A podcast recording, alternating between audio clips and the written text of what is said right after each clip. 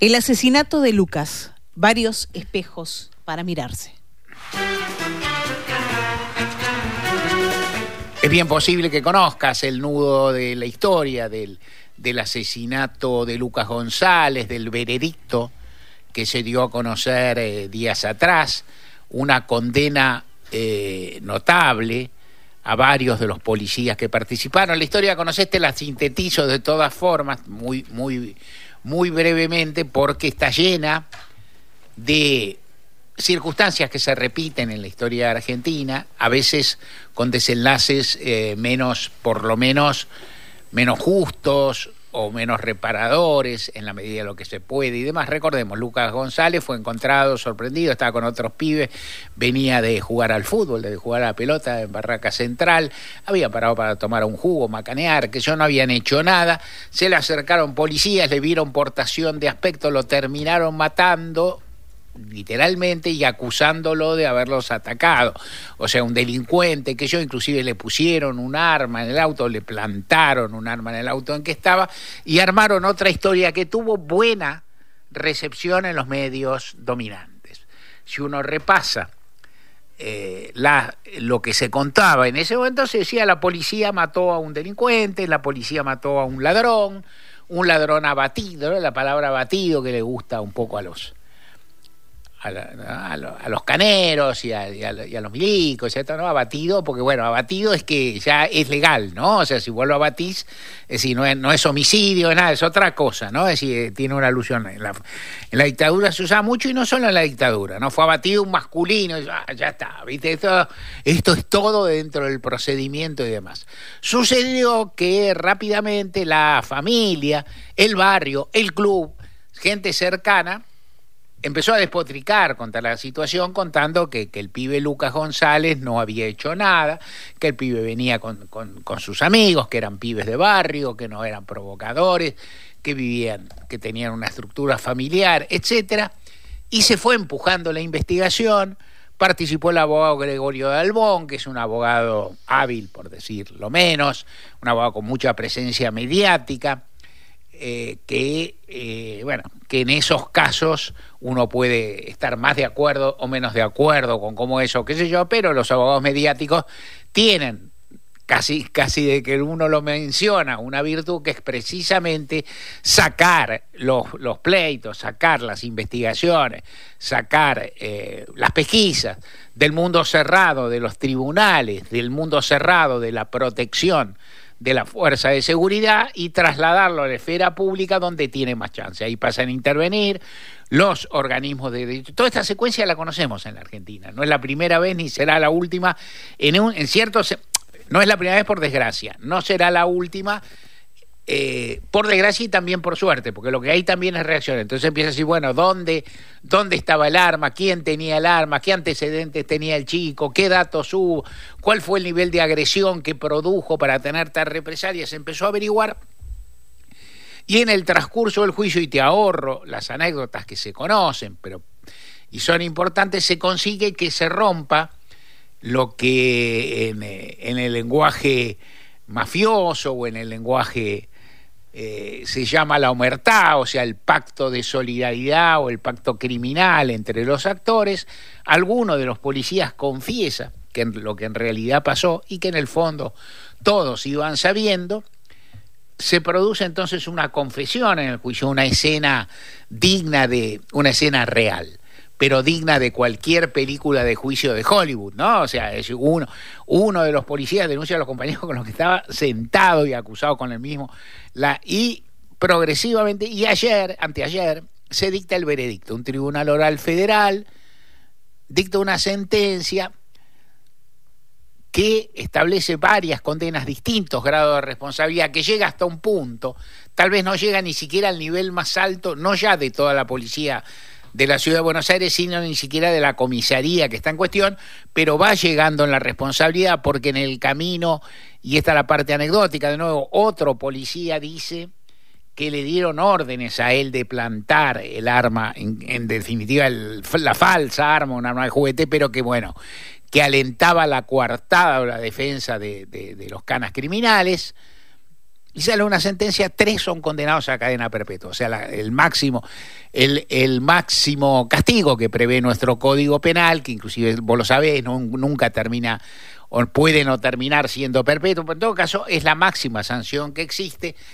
considerado agravado el homicidio, que se tiene por probado, por la condición de, de policías, por la condición de oficiales públicos, por la alevosía, por la falta de, proporción y de defensa de la víctima, e incluso la sentencia avanza en un punto que habrá que ver, porque lo que sale es el veredicto. El veredicto es los términos de la condena, no los fundamentos. Los fundamentos se conocerán más adelante. Ese, ese mecanismo existe en, en nuestra justicia penal, entonces no sabemos cómo llega los jueces a eso y es importante saberlo porque es novedoso, totalmente novedoso. O sea, no hay, considera al chico y a su familia víctimas de violencia institucional, víctimas de agresión del Estado, o sea, son víctimas del Estado. ¿Esto qué significación tiene? Primero, que amplía la esfera de responsabilidades, tal vez no en materia penal, cosa discutible y que la que no te voy a dar la lata ahora,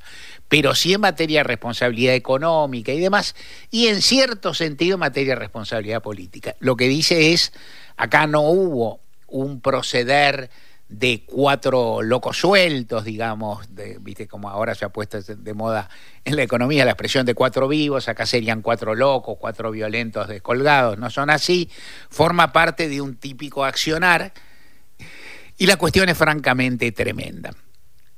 Eh, días atrás, Victoria de Masi habló con el padre de Lucas, que se llama Héctor, un hombre, de pueblo a su modo, un gente a pie, podría decir, un tipo suena genuino, suena a dulce, que contaba, que contaba su historia, todo lo que le pasó, y que contaba, bueno, su desazón, esto es antes de la sentencia, claro, es hace una semana, pero ya con todo el juicio desplegado e incluso con el conocimiento de que uno de los policías había roto el pacto criminal y había confesado. Y esta es la reflexión del padre de cómo era la vida antes de que fuera asesinado Lucas. Y esto es lo que decía el papá.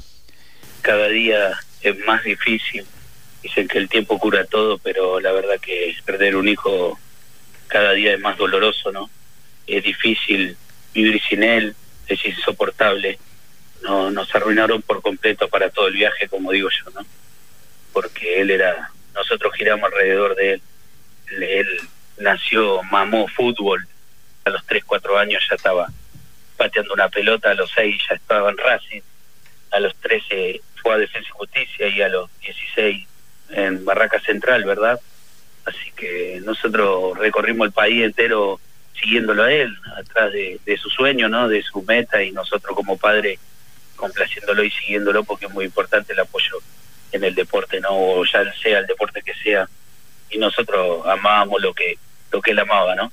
Y salíamos, como yo digo, yo salía a la cancha con él a las 5 de la mañana, a las cinco y media, y yo le decía, vamos a la cancha, amigo, él, él salía a cumplir un sueño y yo a traer el pan a la mesa, ¿no? Él salía a cumplir un sueño y yo traer el pan a la mesa, ¿no? Eh, todo eso, esos dos términos ya no están, porque Lucas ya no, no puede cumplir su sueño y porque el padre también nos cuenta que ahora no trabaja, nos contó días atrás que no trabaja, cómo es su vida ahora, en este intervalo en el cual busca justicia, como es tan común, que hagan las familiares de víctimas en la Argentina, se consagra eso, aprende un montón respecto a lo que es la ley, lo que son los las eximentes, lo que son los procesos, cómo funcionan los tribunales y demás, y nos cuenta, nos contó en una excelente entrevista que le hizo Victoria y que vamos a volver a colgar en Twitter porque la, ocasión lo amerita, aunque está dando vueltas por ahí, eh, nos dijo esto el papá de Lucas esas cosas me rompen el alma porque hoy hoy salgo solo, por ahora no estoy trabajando desde que Lucas murió, no estoy trabajando, pero ya cuando termine todo esto tengo que volver a la vida, ¿no? Y eso me pregunto que cómo se hace, cómo se cómo se sigue. Hoy tengo fuerza porque tengo una lucha, ¿no? Quiero que él descanse en paz. Primero luchamos para limpiar su nombre y primero era un chorrito y bueno, hoy es un hasta el fútbol argentino está reconocido por hubo un torneo a nombre de Lucas González, así que estoy tranquilo que ya el nombre de él está lo más alto. Pero lo único que quiero es que descanse de paz y eso compete que, que le den la condena que, que corresponde a estas personas, ¿no? Si así se le puede llamar. En ese, en ese, en esa circunstancia temporal, en ese en ese peculiar tránsito entre el momento de, de, la, de la pérdida del hijo, el padre víctima se separó de la madre víctima, no contó, no, no, importan los detalles, no importa la cuestión, o sea, el, dolor, el desgaste, la cantidad de, de, consecuencias que se producen y se consagra a obtener una sentencia. Esto es, lo hemos hablado decenas de veces y vale la pena hablar una vez más sobre las decenas, esto es la tradición y la herencia de las madres y las abuelas, es una tradición y una herencia impresionante, que uno, yo la refiero, me conmuevo cada vez, me intereso cada vez, me fascina como, como periodista que soy, como abogado que fui, como padre, como, como ciudadano que soy, como todo esto, que las víctimas se encuentren en eso, en una resolución judicial, tres jueces en definitiva, ¿quiénes son? No, es decir, uno podría plantearlo así, ¿qué te da? Y sin embargo lo buscan, lo buscan como, este, en este caso, fíjate, hay un, hay un rizo interesante, algo interesante en la historia, que es que el chico está acusado de delinquir. Entonces ahí lo que él decía, bueno, quieren lavar el nombre del hijo y entonces algo les repara esto, algo les repara que tenga reconocimiento en el fútbol, el chico que recién empezaba a jugar a la pelota y soñaba con un futuro, bueno, todo esto y luego tiene la vida por delante y todo lo demás que realmente a uno le, le, le impresiona vivamente. Un detalle más que añado, hay un nivel de complicidad y que hay que darle vuelta. Hay un nivel de complicidad policial impresionante. Hay un modus operandi, diríamos los abogados, que como los clérigos hablamos en latín cuando más, ya algunos clérigos, cuando ya, nadie habla, eh, hay un modus operandi que se repite, que es esto, o sea, cuando estos, estos policías se encuentran con la situación, no es que se encuentran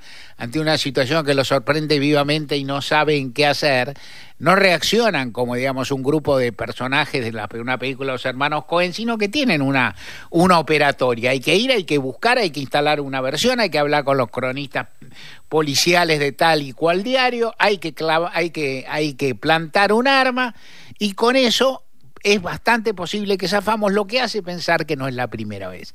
Frente a eso se dice, es muy común, y lo dice con toda nobleza, y por supuesto no, no estoy acá para rectificar al papá de Lucas, el papá de Lucas lo dice, mucha gente lo dice, estos no son policías, no son, no son policías porque son criminales, son policías, flaco. Vos me podés decir, entonces todos los policías son criminales. Yo no dije eso. No me cambies el principio de identidad, pero tampoco le cambies la responsabilidad. La institución está afuera, no está afuera. La institución es eso. La mayoría son buenos policías, no me consta. ¿A quién le consta? Uno puede pensar que sí, bueno, si todos los policías mataran un pibe, digamos, cada, cada cuatro meses, obviamente se notaría. Pero no es esa forma de contar que le lava la cara que le lava, el, que le limpia los, los antecedentes, que maquilla a la fuerza de seguridad es nociva, porque no es verdad. También sabemos esto de muchos lugares. Podemos decirlo, esta es la de la ciudad autónoma. Esta es la policía de la Cava, que es nueva y que atañe al jefe de gobierno de la ciudad de que se hace el sonso y listo. Que dice, la paloma, no la paloma. La pa paloma, su policía mató a un pibe. Y entonces usted dice, ah, bueno, se hizo justicia. Vos no hiciste nada para que se hiciera justicia, pero nada. La justicia se hizo, lo poco de justicia, lo mucho que se hizo de justicia, se hizo a pesar de tu acción contra tu silencio y algo deberías hacer, algo deberías limpiar. Todo esto, de cualquier modo, lo que reluce ahí es la vocación pacífica, noble de las familias, el amor que lo lleva y los, inclusive los... Eh, los convierte, no digo en santos, pero personas con una capacidad de sufrimiento y con, una, con un sentido de cómo se debe vivir en sociedad que es superior. Ojalá no lo tuvieran, ojalá no, hubieran tenido, ojalá no hubiera sido necesario que pasaran por ese tránsito. Pero una vez que pasan y hacen eso, también merecen nuestro respeto, nuestro abrazo y la idea de que, en fin, son ejemplares.